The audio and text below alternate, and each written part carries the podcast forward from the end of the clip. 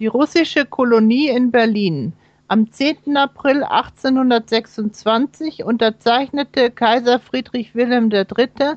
einen Vertrag über den Bau einer russischen Kolonie in der Vorstadt von Berlin.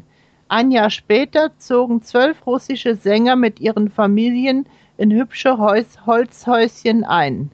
Sie waren komplett eingerichtet, von Kochtöpfen übers Spinnrad bis zu den Möbeln. Im Stall standen auch Melkeimer. Die Kühe wurden einige Jahre später gekauft.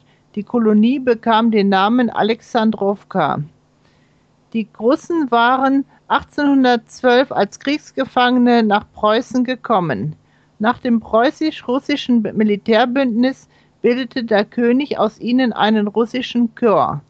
Weil er sich so an dessen melancholische Lieder gewöhnt hatte, bekam er von Zar Alexander den gesamten Chor geschenkt.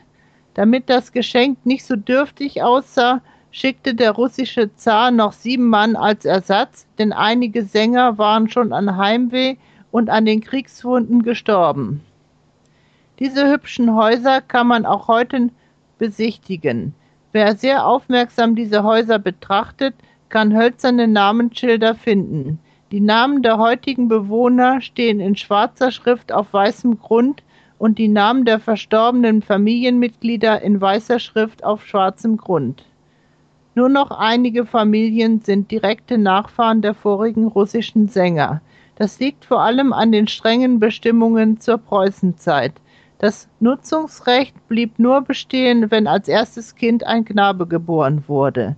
Um Manipulation zu verhindern, musste bei den Entbindungen ein offizieller Zeuge zugegen sein. Er musste bestätigen, ob ein Junge oder Mädchen das Licht der Welt erblickte. Etwas abseits von den Häusern wurden, wurde eine kleine, aber schöne russisch-orthodoxe Kirche gebaut. Sie existiert bis heute und wird von vielen Touristen und den orthodoxen Gläubigen, die in Berlin wohnen, gerne besucht.